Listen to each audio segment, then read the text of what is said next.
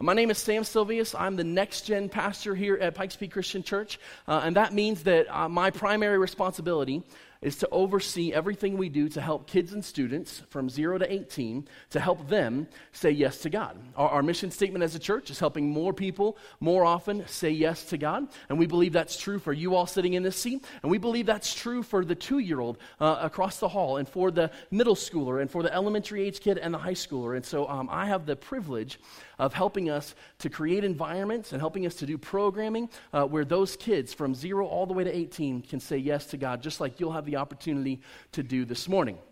Now, um, I've been on staff here just over two and a half years, although sometimes it seems a lot longer than that. Sometimes it seems a lot shorter than that, but it's been uh, quite the ride. Um, my wife and I are thrilled to be here. My wife is in the service this morning, sitting right over there. Uh, we have four children at home, uh, amazing kids. Our oldest is 10, our youngest is four. Um, we have got two in the middle there, and they're all incredible. And, and I'm getting to a point with all this, okay? I'm telling you all about my family. Some of you are like, yeah, yeah, we know. We've heard you tell the stories over and over and over again, right? and, and that's that's because uh, kids really make the best sermon illustrations. That's really what happens. Um, but, but really, um, we, we are blessed more than we could possibly imagine. I love my job. I love that I get to be a part of this church. My wife gets to stay home with our kids, which she loves most of the time. I mean, that's fair, right? She loves most of the time, and our kids are amazing. Um, we've got uh, just amazing children. Yesterday, or two days ago, rather, uh, my son William, he's six years old, uh, and he's on the autism spectrum, in case um, you didn't know that. He's got some special needs, but but we caught him um, in his sister's bedroom playing the piano, and he had figured out on his own, without any instruction, um, within about five minutes, he had figured out how to play the tune Jesus Loves Me.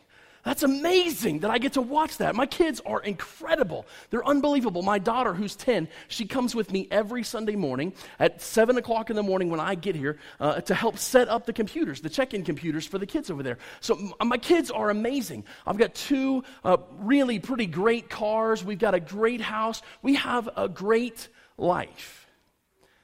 And even with all of that, I find myself on occasion going, something's missing.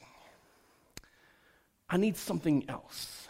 I, I, deserve more than this. And I find myself saying this to myself. And I find myself going, man, there's something that I don't have. There's something that I need that's not being met. There's some kind of thing that I got to get a hold of, and I can't quite figure out what it is. And I would guess that you've probably felt the same way. At some point, you've looked around and said, hey, man, I have a great job, I have a great family, but, you know, there's something just not right. So, uh, you know, my job's okay, but I think maybe I'm going to look for a different one. Not because there's anything wrong with this one, but because there's just something not quite right. Or, or this one. This is uh, one of my favorites, man. This happens to me every time somebody buys a new car. Every time somebody I know gets a new car, I go, you know, I need a new car. I really think that God would want me to have something a little bit faster and probably with like Wi Fi built in, right? They do that now. So I need that, right? I deserve to have that. And I find myself all the time going, man, there's something that I miss. And I bet that you're the same way, that on occasion, that throughout your life, there are these moments where you say, man, something is just. It's not quite there. Something's just missing. And we start to look for what that missing thing is, but I, we, it never quite satisfies, right? And so, uh, as I was thinking about this concept, I thought, you know, a great way to illustrate this is through uh, the idea of a puzzle. Now, now uh, as an adult, I don't do puzzles a lot, but my daughter loves puzzles. And, and quite honestly, my wife loves puzzles. And so this weekend, we decided that we would sit down and do a puzzle together. It's not done, but we're still married, so that's good. So we were doing this puzzle together and we're working on it. And, and I kind of realized as we're working on this puzzle, man, that, that you find these, as you're working on it, you find these spaces in the puzzle where you know there's a piece that's supposed to go there, but you can't quite figure out which one it is. You got all the pieces laid out and you're going, is it this one? Is it this one? Is it this one? And so after a while, what you do is you pick up the box and you go, okay, it's in this area and there's like this little line on it and there's like this color. So now let me look for that piece. And, and that helps you to find the piece. And so I think that maybe this morning we can take a clue from putting together a puzzle and saying, uh, instead of looking for the missing piece just randomly, trying every piece that we can find to make it fit, we should look at the box. Look at the design and say, hey, is there something in the design that would give us a clue as to what's missing. And so, if you have a Bible, you can turn to the book of Genesis.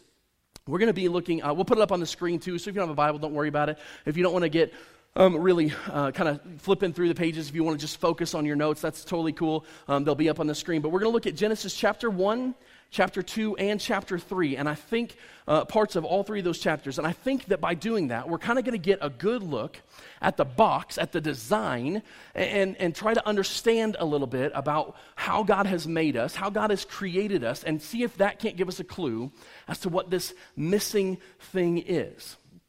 And so, um, Genesis chapter 1, uh, we're going to start there. Now, before we jump into this, what I need to tell you about Genesis is that Genesis um, is the revelation that God gave to um, Moses, and he wrote it all down. Moses wasn't there when God created the earth, but God told him about it, and he wrote it down. And so, the part of Genesis that we're looking at is really um, what God told Moses about how God created the world. Now, I know for some of you, it's going to be really difficult to believe that God created the earth in seven days. It's going to be really hard for you to get your mind around the idea that, that God just spoke and these things happen. But, but I don't want you to get hung up on it this morning. It, it's okay if you can't quite get your head around that yet. It's okay. That's a hard thing to believe. I get that. It's hard to reconcile that understanding of what Scripture says about seven days with what science is trying to say about evolution. It's difficult. But, but don't get bogged down in the details this morning. Let's, let's look for the principle behind the thing. Because, because whether or not God created the earth in seven days is, is a little bit irrelevant to this creation, to this um, conversation. What, what really matters is that God allowed humans to come into being, that He created us, and that He has a purpose for us. And so that's just look through it through that lens this morning so we can find the principle here and not get bogged down, uh, kind of hung up in the details, okay? All right, so Genesis chapter 1. here's what it says. We're going to start off in verse 26. Then God said, Let us make mankind in our image. Now, God had already made all the other things. And He said, Let us make mankind in our image, in our likeness, so that they may rule over the fish in the sea and the birds in the sky, over the livestock and, and all the wild animals, and over all the creatures that move along the ground. So God created mankind in His own image. In the image of God, He created them, male and female, He created them. And so we find right here in Genesis chapter uh, 1, verses 26 and 27, that God creates man in his image. That we bear the image of God on the earth, that we are uh, sorts of ambassadors, and that we represent who God is inside of creation, that we are here, and with that representation comes certain rights and privileges. That because we are human, because we are in God's likeness, because we bear His image, there are rights and privileges that come with that, that we get to rule right? We were made in his image so that we may rule over the fish in the sea, the birds in the sky, the wild animals, all the domesticated animals. And, and, there's not an animal in existence that, that I know of, that I'm aware of, that we have not exercised authority over. Right? There's not an animal that we, that we know about that we can't capture. There's very few animals that we know about that we can't train. There's not an animal that we haven't exercised our authority over, and that's the right and privilege of being a human. Now, there's other things that we've exercised authority over too. Chemicals. We've taken chemicals and broken them down and put them back together and made drugs. Sometimes drugs that are very helpful, sometimes drugs that are very harmful. But we can exercise authority over the chemical world. We can also exercise authority over the material world. We take copper and other rare metals and all of these other elements and we put them together in these big machines that we've created and we put them all together and we get these amazing things called big screen TVs. Right? And, and we get that because we've exercised our rights and privileges, our authority over the created world to manipulate those things and to create those things, right? And it's amazing. We love that. We love the rights and privileges. But that's only one side of the story. That's only one aspect of the picture.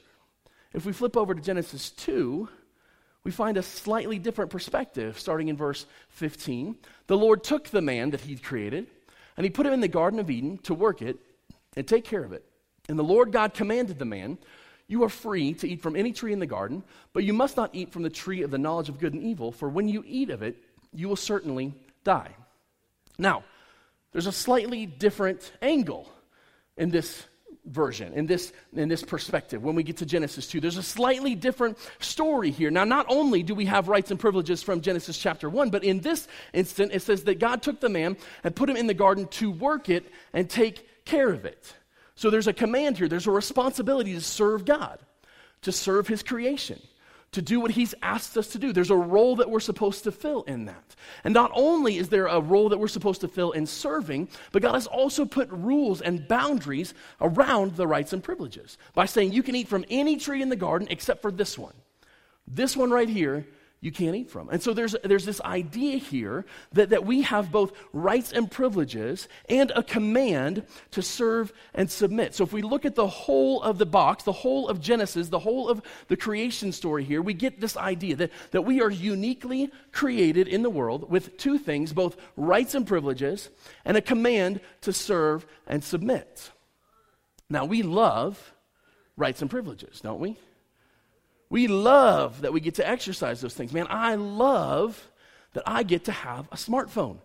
Like, I love this thing, man. Maybe a little too much sometimes, right? But I love that I get to do that. I love that my dog has to listen to me and not the other way around, right? I mean, that would be a nightmare.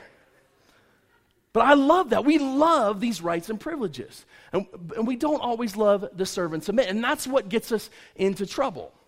And, and it's what got Eve into trouble in the very beginning. And so if we look at Genesis chapter 3, we find here's how the story unfolds that there's a serpent in the garden, and he was more crafty than any of the wild animals.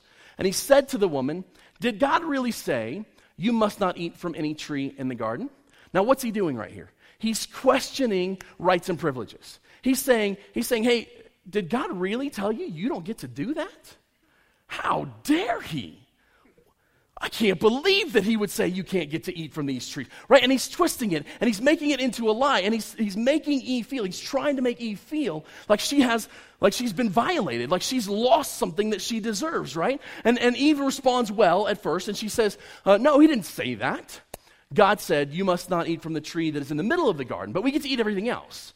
And we can't eat from this one and we can't touch it or we will die. And then going on, here's what happens the serpent says, You won't certainly die. The serpent says to the woman, No, you won't. There's no consequence. God's just trying to hold it back from you. He just doesn't want you to have this amazing thing.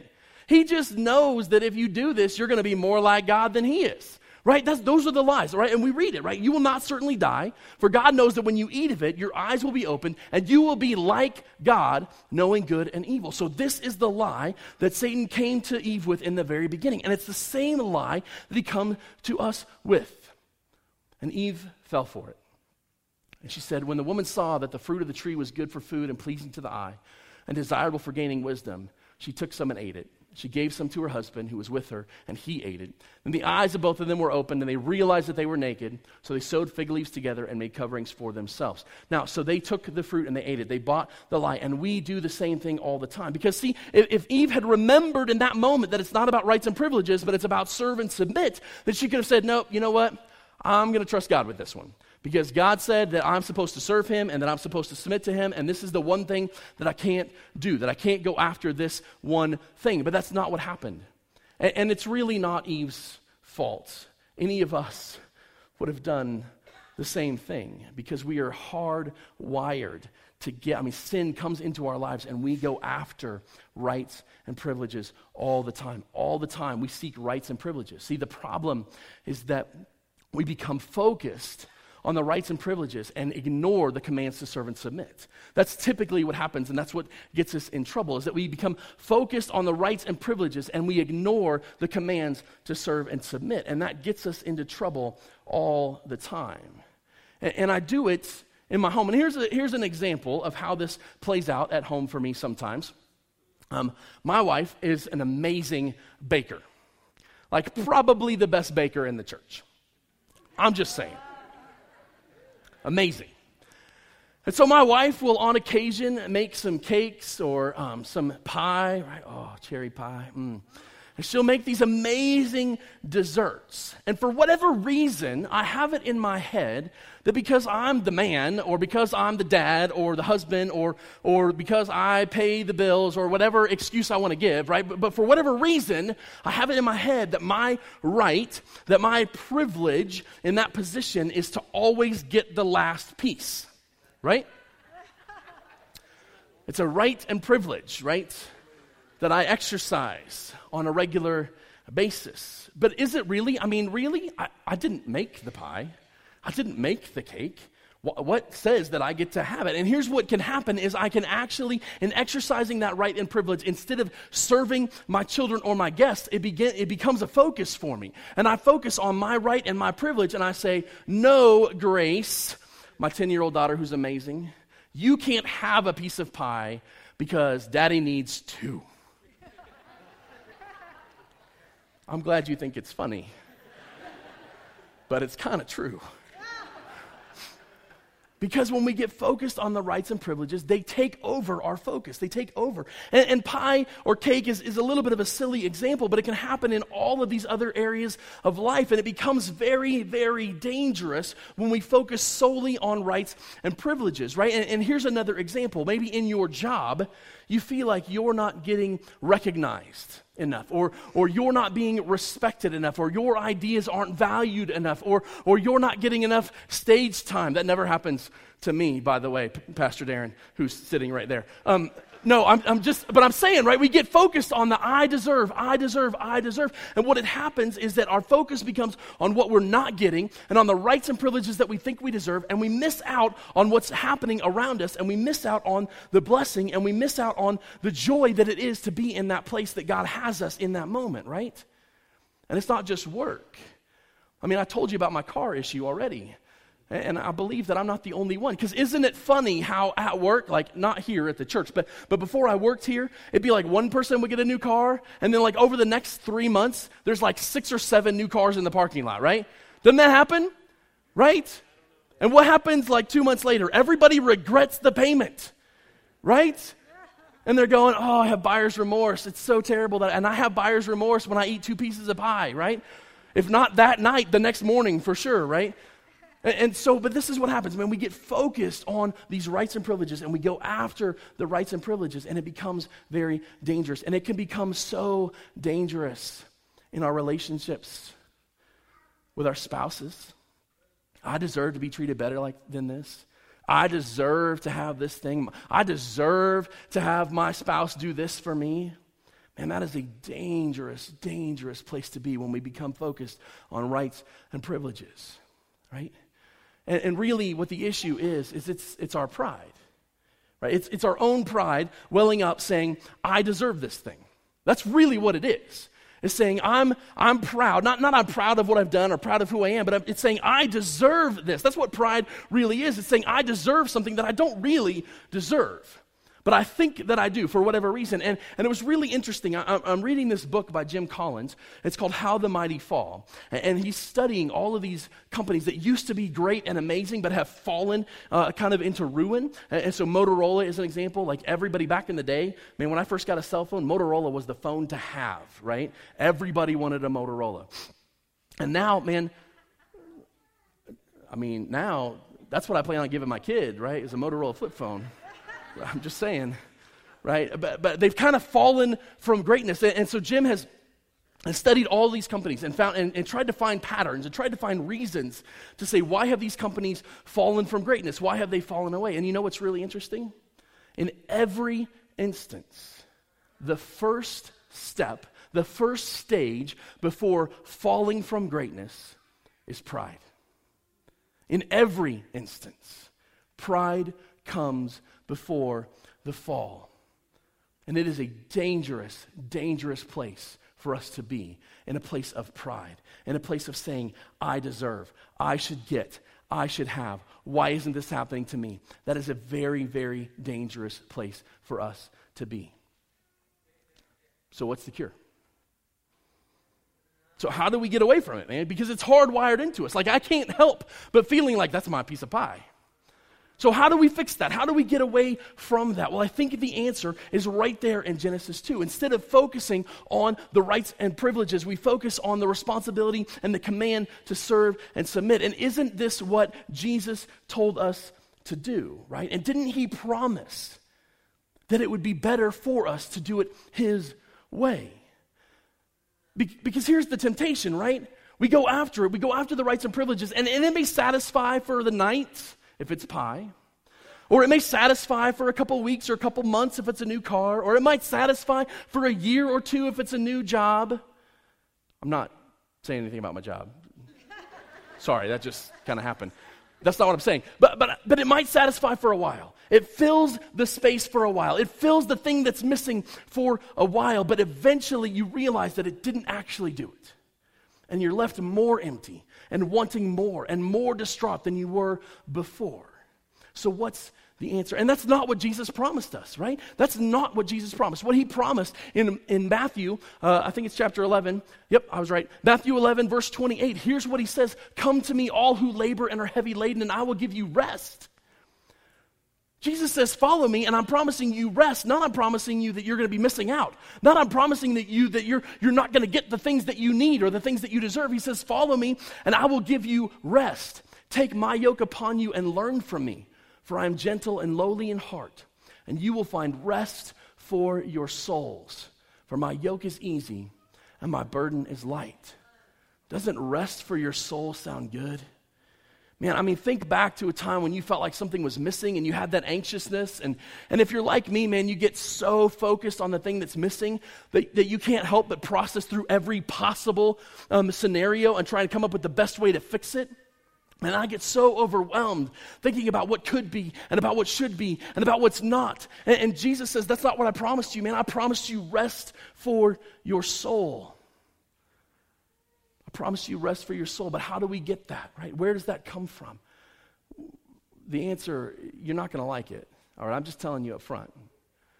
Because shortly after that, if we fast forward in Jesus' ministry over to the book of Luke and we look at Luke chapter 9, this is what he said to the disciples Whoever wants to be my disciple must deny themselves and take up their cross daily and follow me.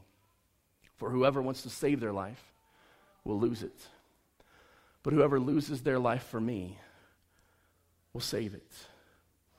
So, see, the answer to what's missing, the answer to the question of how do I find rest for my soul, the answer of, of what do I do about this thing, the answer is to fully surrender to God. To fully surrender. That's what he says. He says there's, there's no shorter payment. There's no payment plan. What he says is that, that you have to give up your life. Whoever loses his life for my sake will save it. If you want to find your life, if you're trying to save your life, you're going to lose it. But if you come after me and you give your life to me and you surrender your life for me, you will find it. And friends, that is the place that place of complete surrender, that place of complete submission, that is the place where we find rest for our souls and where we find the thing that's missing and the peace comes into place.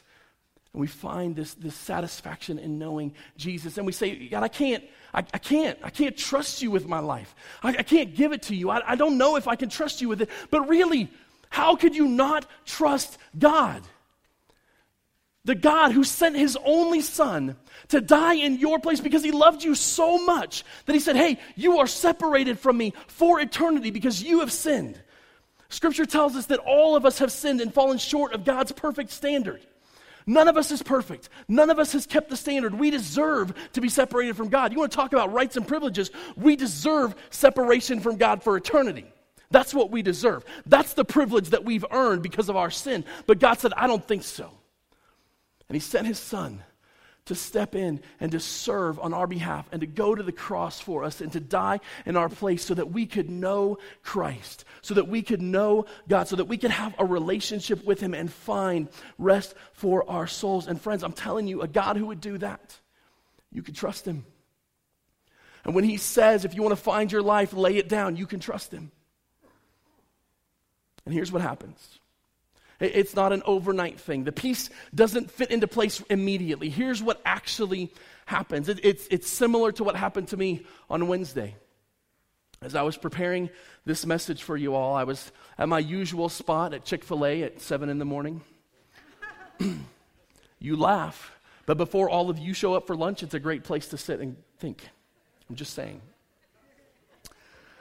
And I was eating my spicy chicken breakfast burrito, which is amazing and I was having my frosted coffee, which I love. Rights and privileges, right?